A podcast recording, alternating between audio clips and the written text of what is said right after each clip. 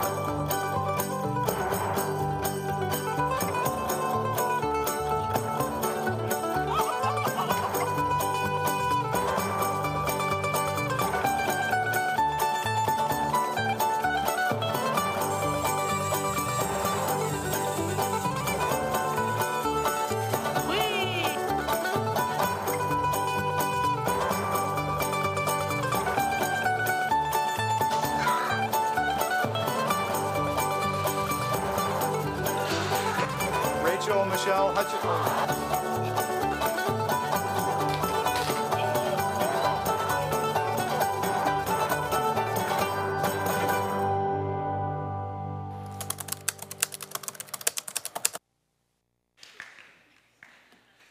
Oh man, that's not a pre, uh, you know, kind of precursor to the sermon, just so you know. There's something about watching those epic fail montages, and you just can't look away. But when you think about failure and like true epic fails, they're not funny. In fact, they're really painful. In fact, how we work through our failures has a profound impact upon our lives. And, and I thought we would kind of look at failure from the opposite side of things. Um, and I want to talk about one of the biggest failures in the Bible, in my opinion, and that was Samson. You might remember Samson. He's the strong guy you learned about in Sunday school, and he beat up all the bad guys, and he had the long hair, and that's where his strength came from. You might remember some of that if you went to church as a kid. I want to give you a little bit of background upon him. But before he was born, Samson was set apart. He was set apart for God's purposes. In fact, he made a promise to God along with his mom that we'd never cut his hair, we'd never drink alcohol, never touch anything unclean. And today's scripture picks up with Samson's second wife, Delilah. And Delilah, she had been pestering Samson, you see. She was a Philistine, and she wanted to know where his strength came from, what the secret was to his strength. And she would pester him, and he would lie to her and say something, and then she would say, Samson, the Philistines are upon you. Then he would get up and beat all up the Philistines, and this kept happening over and over. And then Delilah, she just put together this huge sob story. I'm your wife. You don't love me. You don't trust me. And we're all thinking, duh, Samson. Come on, man. Come on. But no, Samson finally gives in and tells her that if she cuts his hair, that that is the symbol of God's presence and strength in his life. And sure enough, that's exactly what happens. That's where our scripture picks up in Judges 16, verse 20. You can turn there if you would. We stand in honor of reading God's word. Now, you might be wondering why we make people stand. It's not just so that you're awake right before the preacher starts preaching, it's because we base everything we do on God's word. We believe that the word of God is the most powerful, significant revelation of God to us, and that's what we stand on. Here we go in verse 20. Then Delilah called, Samson, the Philistines are upon you. Samson awoke from his sleep and thought, I'll go out as before and shake myself free. But he did not know that the Lord had left him.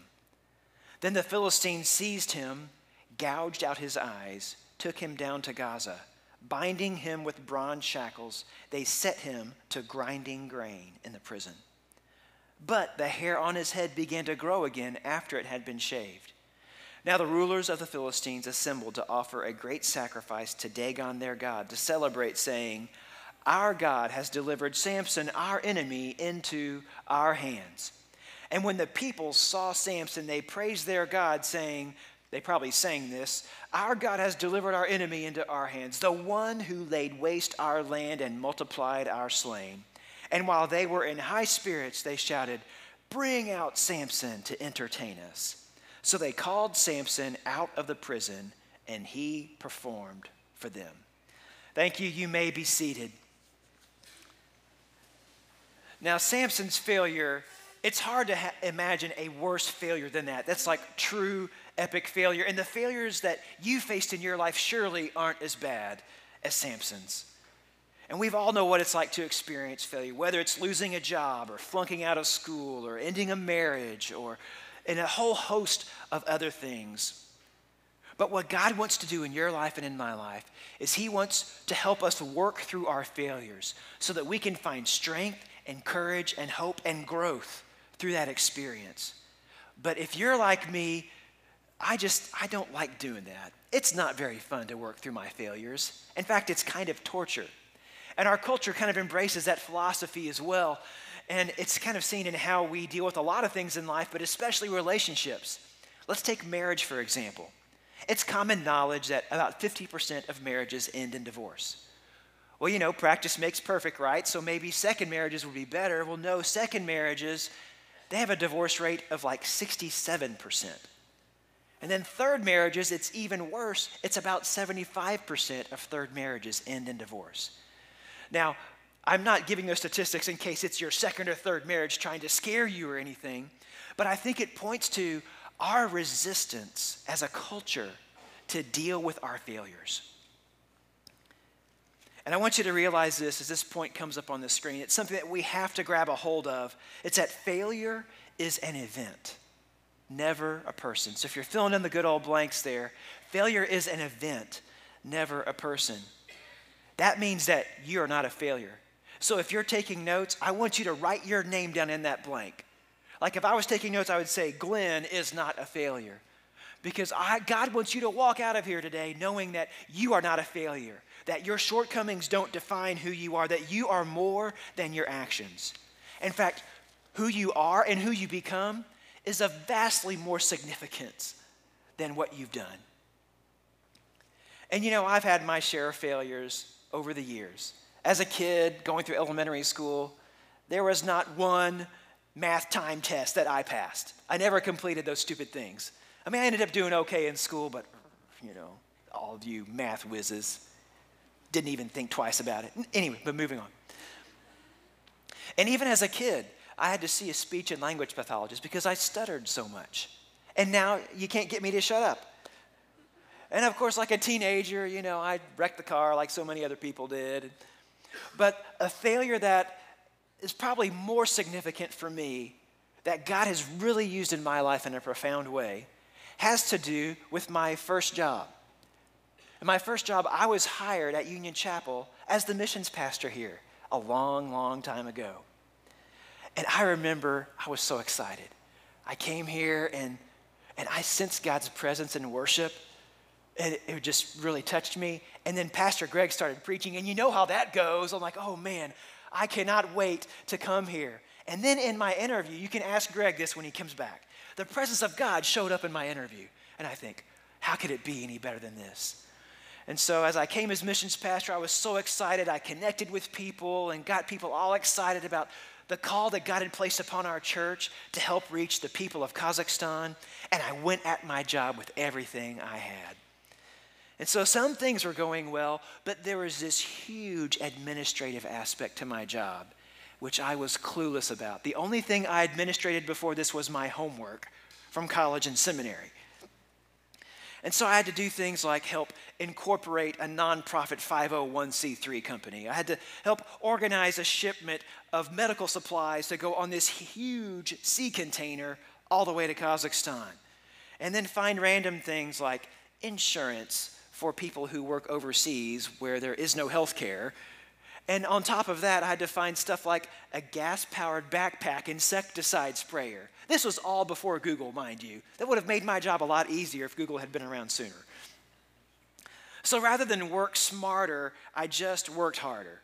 And you can feel free to laugh at any of this, but I want you to know that I helped institute some new policies at Union Chapel. For example, I was the last person to be hired at Union Chapel who didn't have psychological inventories done on them.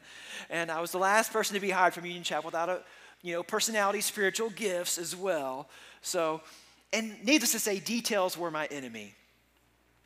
And no one but God would ever know all the things I forgot in my first years at Union Chapel. Now, this was not one of the reasons I got fired, but it just kind of typifies some of the things that would happen around Glenn in those days and we were sending off our team to Kazakhstan, and I knew enough to recruit people to cook the food, you know, and decorate the place. Okay, Glenn, you can handle the cake. So we got this big sheet cake, you know, it says, God bless you as you go to Kazakhstan or something like that in the middle. And I brought the cake back and set it out. And then they brought it in the kitchen, and one of the ladies came out and tapped me on the shoulder and said, Glenn, did you check the cake? And I'm like, check the cake? Like stick my finger in it? No, I didn't check the cake. Well, they I brought me to the cake and I saw these little messages in the corner of the cake, and, and they were nice, you know. Lord be with you, and God with you, and God be in you. And the last corner said, God be up you.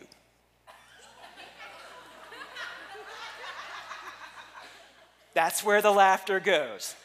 Yes, yes, that's correct. And so, needless to say, we served pieces of cake and not the entire cake at that party. And since then, I've never been asked to organize a party at Union Chapel. You know, another time there's this thing that we used to do. We would, we would have to get together, and every year we had this big evaluation. It was our annual evaluation with a staff parish relations committee. Does all this paperwork. You'd go through the goals that you set from the previous year, go over the goals for the new year. It's where they set your salary, where you're hired and fired typically. And so I did all this work, and uh, you know that was usually done on a Saturday. And and I got this phone call at home, and it was Pastor Greg saying, "Hey, Glenn, what you doing?" I'm like, I'm working on my house. He said, Are you coming to your staff parish relations committee meetings? Like, oh, oh. So I got I got clean and got up there as fast as I could. But bigger than that, I was a fearful leader. I was the king of excuses. If something bad happened, I could tell you bajillion reasons why it happened, and none of them were me. And I would take credit sometimes for my team. And I'd been at this job for three years. And one of the things that was challenging for me to see was that I wasn't necessarily wired up to do a lot of that job. In fact, most of that job wasn't a good fit for me. And so our team leader came back from Kazakhstan, and, and I was told that, Glenn, you're not going to be doing missions work anymore at Union Chapel. It's like, okay. And we need to find out what God's called you to do and maybe where He's calling you to serve. I'm like, okay. And I really felt God's call to be at Union Chapel. And I began this waiting part. And let me tell you, friends, that was stressful times for me.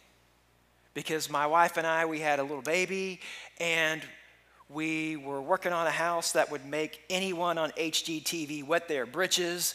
I mean, when we bought the house, it had no indoor bathrooms, just craziness, craziness, craziness. And all that stuff is going through my mind.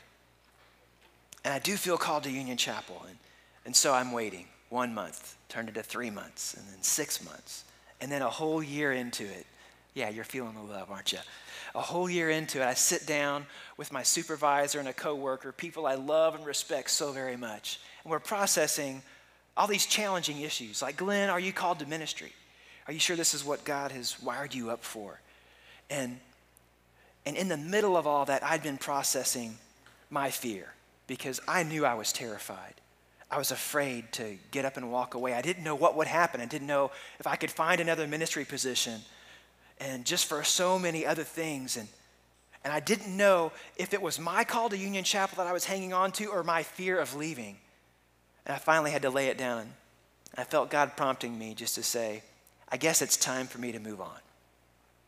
And I kid you not, I have not heard the voice of God very clearly many times. This was one of those times when I clearly heard the voice of God. And the second I said, It's time for me to move on, God said, Okay, Glenn, I want you to stay. And inside, I was laughing. I was like, That's really funny because I pretty much just resigned.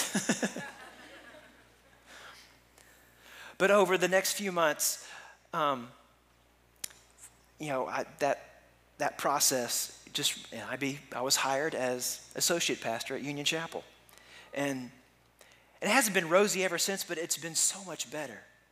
And God has really used that to shape and mold my character. I hated that time. I would not go back there for anything, but I also wouldn't trade it for anything. Because my fear of failure and my fear of what other people thought of me, God just used that to rip that out of me and to set me free from that. And there are lessons about leadership that I use to this day that I learned then. It's, it was such, such a freeing thing, such a freeing thing. So I want you to know that I'm not a failure, and neither are you. I want you to see this as it comes up on the screen. We have this natural response to failure, and it's guilt. We all know what it's like to feel guilty. But the better response to failure is repentance. You see, guilt, it forces you to focus on the past. I think a good picture of guilt is a dog's choker collar that's about 12 inches long, and one end is wrapped around your neck, and the other is mounted right in the middle of your failure. And what guilt does is it doesn't allow you to look away, it doesn't allow you to look up, and it keeps reminding you that this is who you are, and you have a tendency to repeat that failure over and over. Repentance is actually the exact opposite. Did you know that our youth ministry is called 180? And 180 is built on the definition of repentance, because repentance literally means to turn around, to turn away, to turn away from your failure, to turn away from your sin, and turn to God. And as we process, I want us to really see the differences between guilt and repentance. And I want you to know that no matter where you are in your relationship with God, this will help you as you process your own failures. And so when you look at guilt, when you look at it from the guilty perspective, guilt traps you. It traps you in your sin. But what repentance does, it's a catalyst for change. It inspires you. And guilt, it brings shame. What repentance brings is it brings hope. Guilt will multiply your fears. In fact, guilt is the power behind worry. What repentance does is it gives you courage.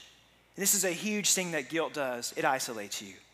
I can't tell anybody, I can't let anyone know what I'm dealing with or what I'm struggling with. No one will understand me. No one else has ever been through this. What repentance does is it connects you with other people. Because now you have the power of God, the freedom of God to find strength, wholeness, and health in the midst of that failure. And so ask yourself, what does God want me to learn from my failures? Whether they were last week or years ago, what does God want me to learn? What is God teaching me? And the most important question is this what does God want me to change? Because if we're struggling with something, if we're dealing with a failure, we can't keep doing the same thing and expect a different result. And so, if you're struggling with your relationships, you're going to have to start relating differently. If you're struggling with your finances and they're upside down, you're going to have to save and spend and manage your money differently. And the same thing is true if you're a parent. Maybe some things you've used with one of your children is not working very well with your other child. You're going to have to parent differently to get a different result. And so, some of the changes I made, you know, in me were just logistical changes. Like, I actually learned how to be organized. Now, some of you, you're naturally organized. You really are. And I just can't stand you. That's really not true. Because my wife, she's naturally organized. It was actually a team effort between my wife and the organization queen here at, the, at Union Chapel at that time, Chrissy Bright. They helped build this system for me. And then I had to tweak it even more. And just so you know, this is the only reason I still have a job. this little reminder system here. It saved my bacon so many times. But bigger things happened in the midst of that. I became more concerned with what God thought about me than what other people thought about me. I began to see my value in who I was as a person rather than what I did and accomplished. And I went out of my way to accept responsibility. And I also passed on credit whenever I could. I want you to know that God will use failure in your life to make your life better. Which brings up our third big thought today. It's this as you see it on the screen your destiny is bigger than any failure because God's got this awesome purpose for your life. And the good thing, the good news is, is that you can't mess it up. In fact, this point is the primary reason I chose this passage of scripture about Samson. Now, think about Samson. I mean, the boy was set up. From before he was conceived, he was set apart to be used by God. I mean, there hasn't been a man since him who was as strong as he was. But what did Samson do? He made his life all about what he wanted, all about what brought him pleasure in the moment, and he ignored the advice of others. He just had to marry a Philistine wife. The first one ended in tragedy, so he had to do it again. And then he touched things he shouldn't touch. He did things he shouldn't do. He drank things he shouldn't drink. One failure after another, so many terrible, terrible choices. And then he ended up captured, blinded. And then he used the very gift God had given him, walking in circles, pushing a grinding stone to grind grain, doing the work of a mule.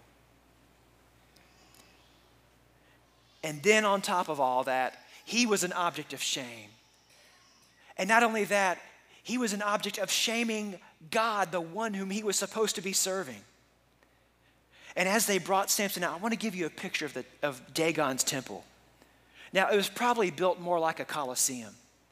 And so the Bible says that there were 3,000 people standing on the roof watching Samson perform. Now, that doesn't count all the people who were sitting in the stands in the VIP seating. So, in the midst of all this, after Samson had performed for them, and they're mocking him and mocking his God, Samson prayed this prayer Sovereign Lord, remember me. Please, God, strengthen me just once more. And then Samson reached toward those two support pillars and he said, Let me die with the Philistines. And he pushed with all of his might, and down came the temple on all of the rulers and people in it. And the Bible says this that Samson killed many more when he died than while he lived. What was God's purpose for Samson? What was God's destiny for Samson? Not even Samson could mess up the destiny that God had for him. And the same is true for you and for me. God's plan for you is bigger than your failure.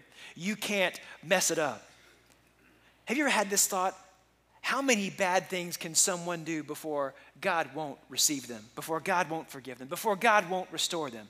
And the truth is is that no one knows because no one has done so much and then come to Jesus with a repentant heart and have him reject them and turn them away. No one. You see somehow we think that our failures they disqualify us. And the devil likes to drop this little thought in your mind that, yeah, you know, he can help so and so get better. He can help Glenn with his failures, but God can't help me. And that is a huge, huge lie. Jesus Christ, the only begotten Son of God. He was beaten, he was shamed, he was tortured, he bore your sin on the cross. The Bible even says that God turned his back on him. And later on in the New Testament, we learn that Jesus descended into hell for three days, and I believe that he took every single thing that we could have ever received from the hands of Satan upon himself for you and for me. That's what Jesus did for you. And do you really think that your failure or your sin above all the people to ever live could stop the saving, redeeming power of Jesus Christ, then you've been lied to. You have a grossly over exaggerated view of your own failure because nothing can stop the saving power of Jesus Christ when we come to Him. Nothing, nothing at all. And I love this as, as Samson prays this prayer. It's a huge shift. And perhaps for the first time in Samson's life, he put God first. He put God before his own selfish desires. And Samson knew this was it. If I push these pillars down, it's over. And he sacrificed his life for the destiny that God called him to. He laid his life down for God. And God has that same call on you and on me. Now, not for us to literally die at the very end of our lives, but for us to lay down our lives every day. You see, God wants you to push down those pillars that are keeping you and Him apart. He wants you to push down those pillars that have been causing you to circle back between the failures that you've been struggling with for so many years. And He wants to set you free. And as you die to yourself, you will find the life giving power of Jesus rising up inside of you. This statement really helped me. Just listen to it. To the degree that you lay your life down will be the degree that you experience the life giving power of Jesus.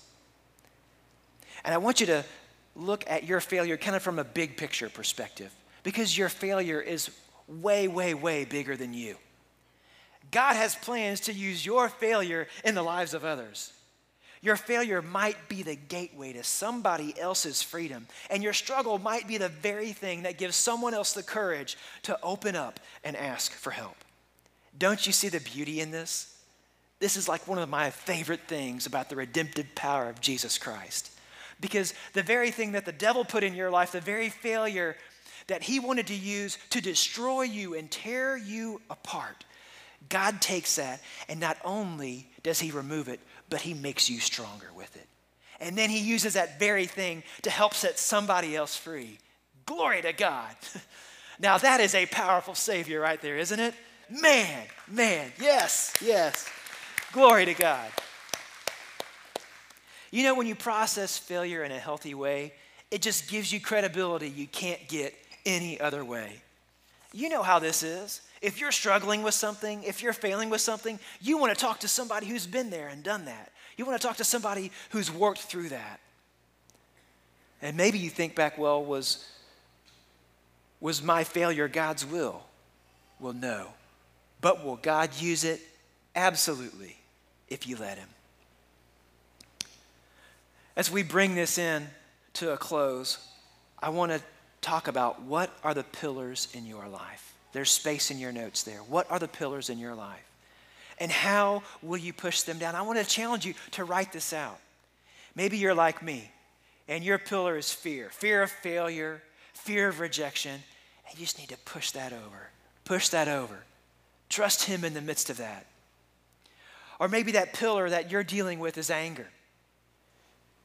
Maybe you need to get help, open up to a pastor or a counselor or some friends, and maybe you just start with a huge apology and then hold, have someone hold you accountable in the midst of that. Or maybe you love control. You don't want to step out, especially if you don't know how things are going to work out, because you want to make sure that you can control how things work. And, and all that has held you back. And God wants you to push that pillar of pride down and trust Him. Turn away from your failure and turn toward God and watch as God shows you that you might be down, but you're not out. You might feel like a failure, but He's not done with you. He's going to accomplish His purposes in you. And just maybe you're like me and you're familiar with the pillars that you push down. I think I just pushed this pillar down a month ago. I think I pushed this pillar down last year. And however many times that pillar comes up, what do you think God wants you to do to that thing? He wants you to push it over. push over the pillar because you're not disqualified just because you're a repeat offender. And I'm testimony of that. I'm proof of that. I think Proverbs 24 16 might encourage you. For though a righteous man falls seven times, he rises again. This is 1 Timothy 2:13. This is my memory verse. If we are faithless, anybody identify with that? If we are faithless, God is faithful. He cannot disown himself. And the reason he can't disown himself is because you've given yourself to him and he can't disown himself. Isn't that good? If we're faithless, God is faithful. 1 Timothy 2:13. That helps me, man. Whew. And so before we pray, I want to ask you this question. What do you think Jesus thinks about you? We actually know. We know what Jesus thinks about you because of how he interacted with people. There's this guy named Zacchaeus. There's this mob around Jesus, and Zacchaeus, he had done just about everything bad under the sun you can imagine. He was a short guy. He couldn't see Jesus, so he climbed up in this tree. In the middle of all the craziness of the mob around Jesus, Jesus looks up and he calls Zacchaeus by name. He says, Zacchaeus, come down from that tree because I'm going to your house. God's calling your name. Maybe you're not like Zacchaeus. Maybe you're more like Peter because the failure that you're dealing with is something that you did after you gave your life to Christ. You know, Peter, he denied Jesus three times right before Jesus was crucified. He even cursed in the midst of it.